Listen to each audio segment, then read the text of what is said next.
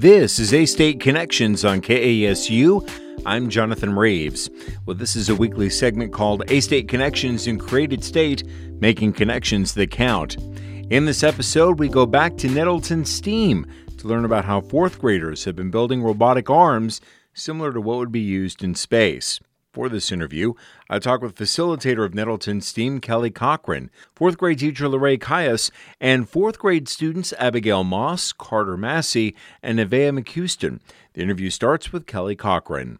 So, Kelly, another part of the NASA Downlink curriculum y'all are working on are robotic arms. This is so exciting. I can imagine how exciting the, uh, this is for a lot of fourth graders to build robotic arms like we would see in space. Kind of tell us about this project. So, our fourth graders have been researching, designing, and building robotic arms that can perform a specific task, such as picking up an object and moving it 10 centimeters.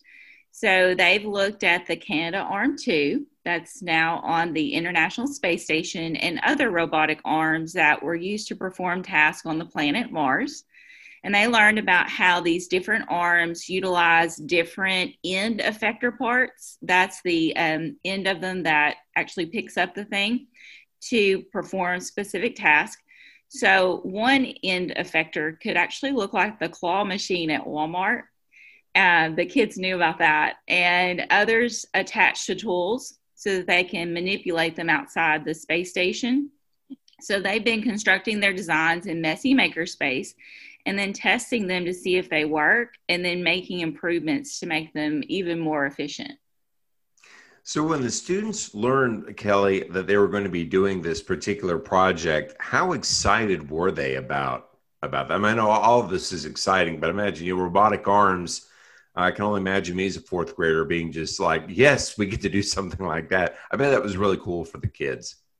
Oh, yeah. You know, I always go in to do a call to action for all the students. And um, it's really fun to do that because you can kind of present them with uh, what their task is going to be, give them a little bit of background information, and you can just see the light bulbs going off um, above their heads. And they get so motivated and they're just like ready to take on the world. And they're already sketching stuff by the time I leave. And they're just really excited about a new task to do. Um, we do a lot of problem solving here at STEAM. So they're kind of used to this process. And so just letting them work through it and have fun and be creative and construct things, they are just all on board. How did y'all come up with the project, Kelly? So the robotic arms is just yet another contribution of the International Space Station. It's kind of been our theme throughout this whole thing.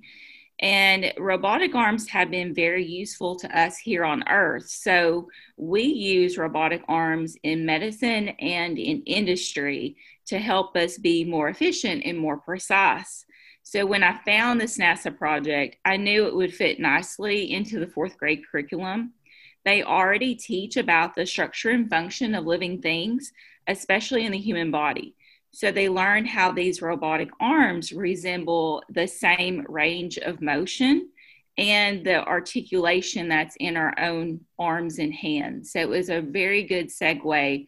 Um, and also implementing some engineering design process things, which is um, NGSS standards.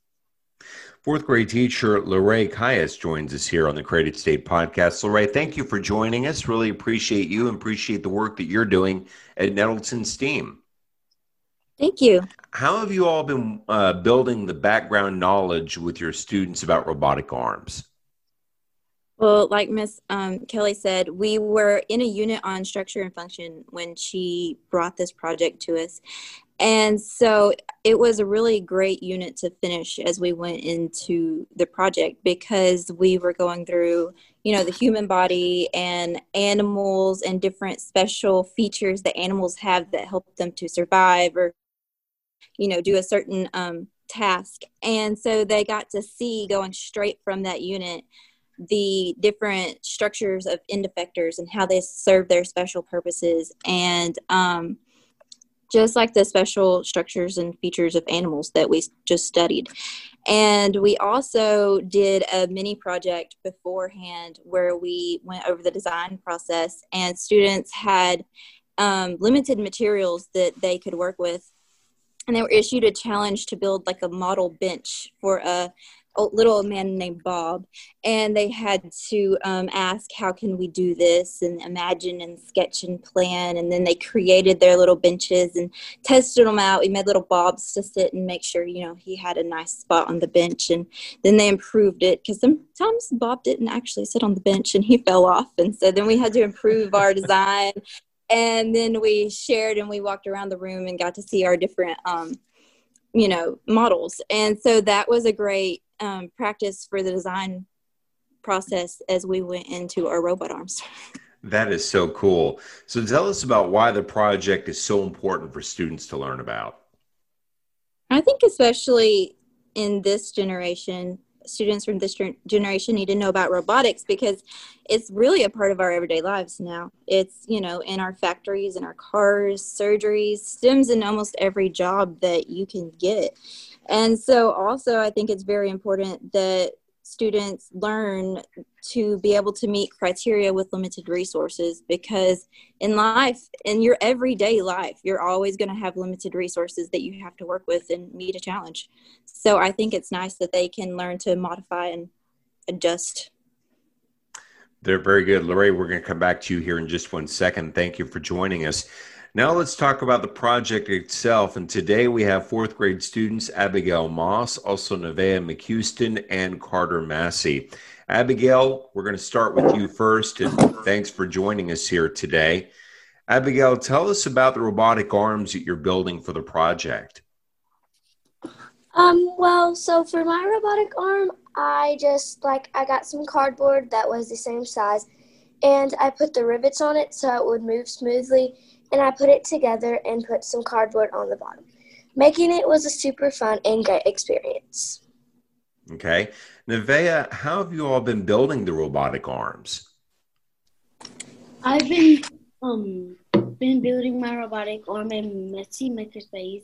I've been using wood, big um skinny wood sticks mm-hmm. um went through the hole and I used a um drill to put the sticks through the hole. Okay.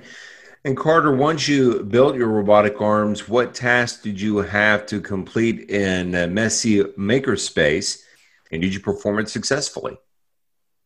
Um, well, we had to um, successfully make the robotic arm 18 inches away from our hand.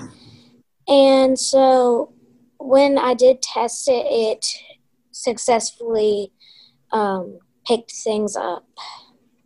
Abigail, I wanted to ask you how does this help astronauts currently on the International Space Station as well as future astronauts?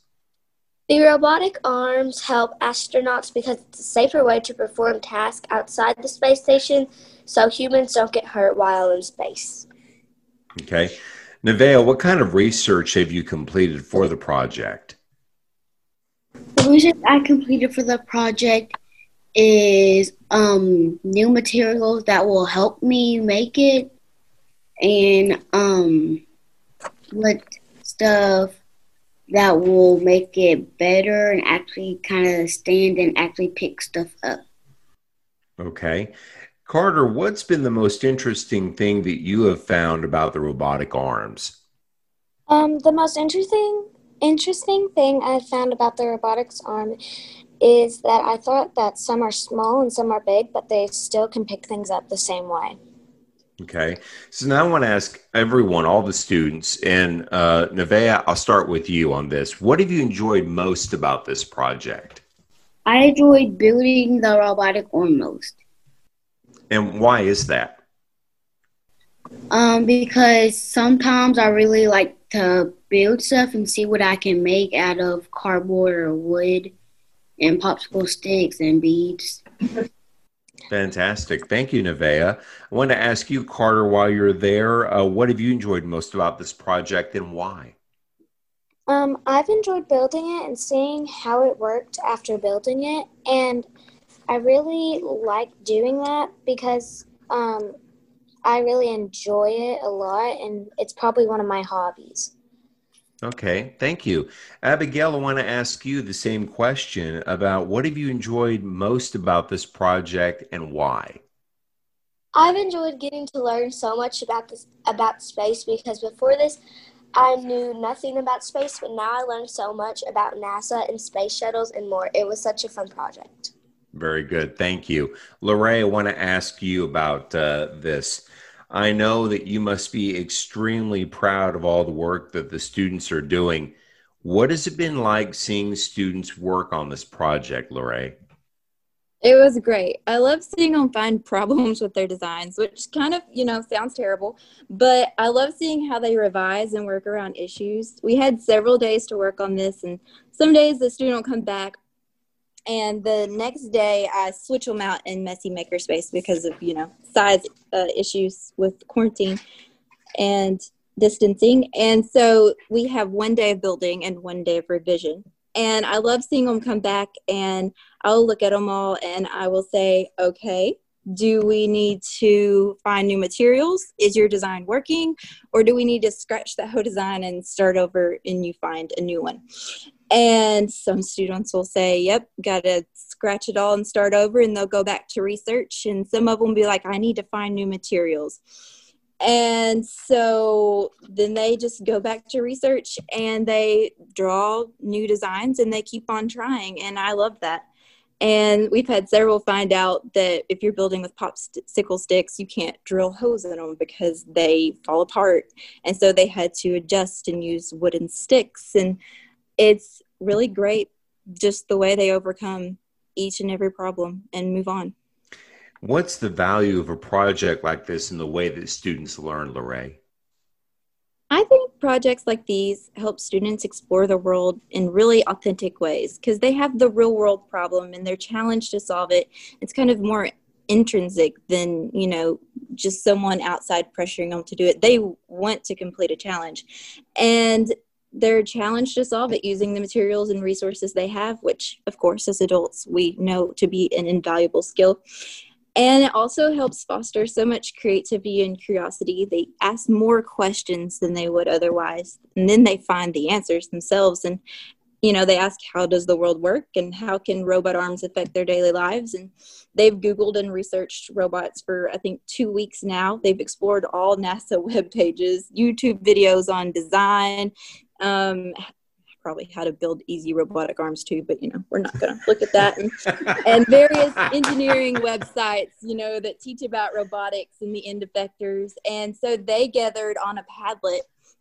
I had some websites they could look at. And then as they researched, they copied the link to the website if they found a good resource and they pasted it onto the Padlet so that they could collaborate electronically, even if they couldn't be next to each other. So I thought that was really awesome.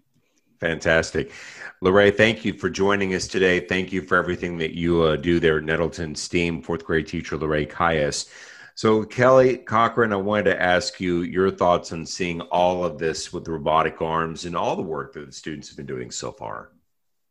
I tell you, they cease to amaze me. They are just uh, thinkers, outside the box thinkers, they're problem solvers. And I really feel like that any of our steamers, like no matter what problem is presented to them, they can solve it. And if they can't solve it right off the bat, like Lorray said, they're going to try and try until they do.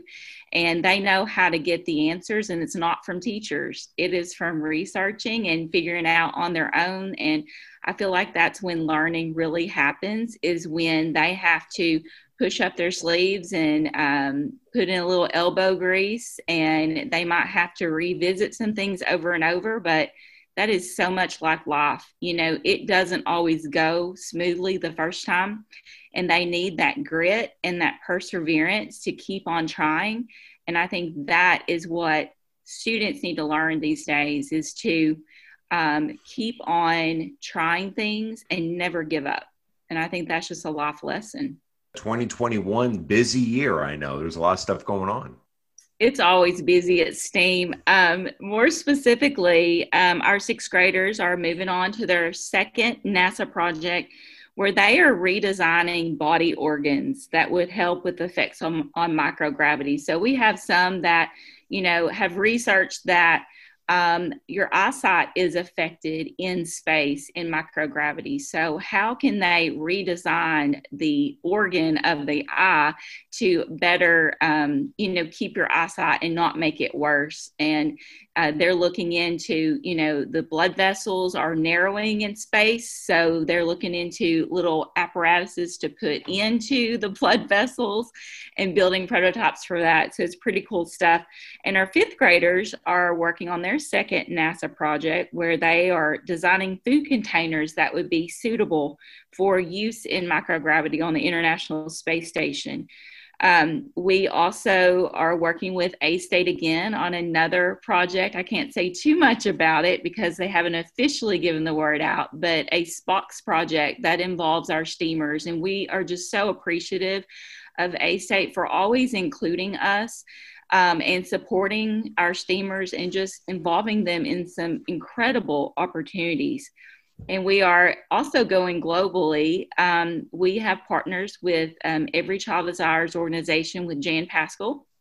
I am working with the um, teachers at Kanana Schools Community in um, South Africa with Zodwa and um, we're going to work with their teachers and possibly get some zoom zoom sessions going on with their teachers and ours and also their students and ours just to extend that um, project-based learning out across the globe. You know here at steam we just we love project-based learning and we want the whole world to be able to have these opportunities and everyone can. Um, they really can and it, i feel like it's the best way that students can learn.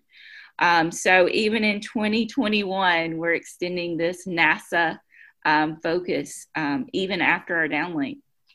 Facilitator of Nettleton STEAM is Kelly Cochran, fourth grade teacher Lorraine Caius, and fourth grade students Abigail Moss, Carter Massey, and Avea McHouston, all on the Created State segment on KASU. Now, to hear more interviews like this one, you can subscribe to the Created State podcast on Apple Podcasts, Google Play, Spotify, or wherever you get your podcast and also take KASU with you wherever you go. And you can listen to podcast segments on the KASU mobile app and tell others about the Created State podcast. We'd love to hear from you. You are listening to A State Connections on KASU, streaming live at kasu.org.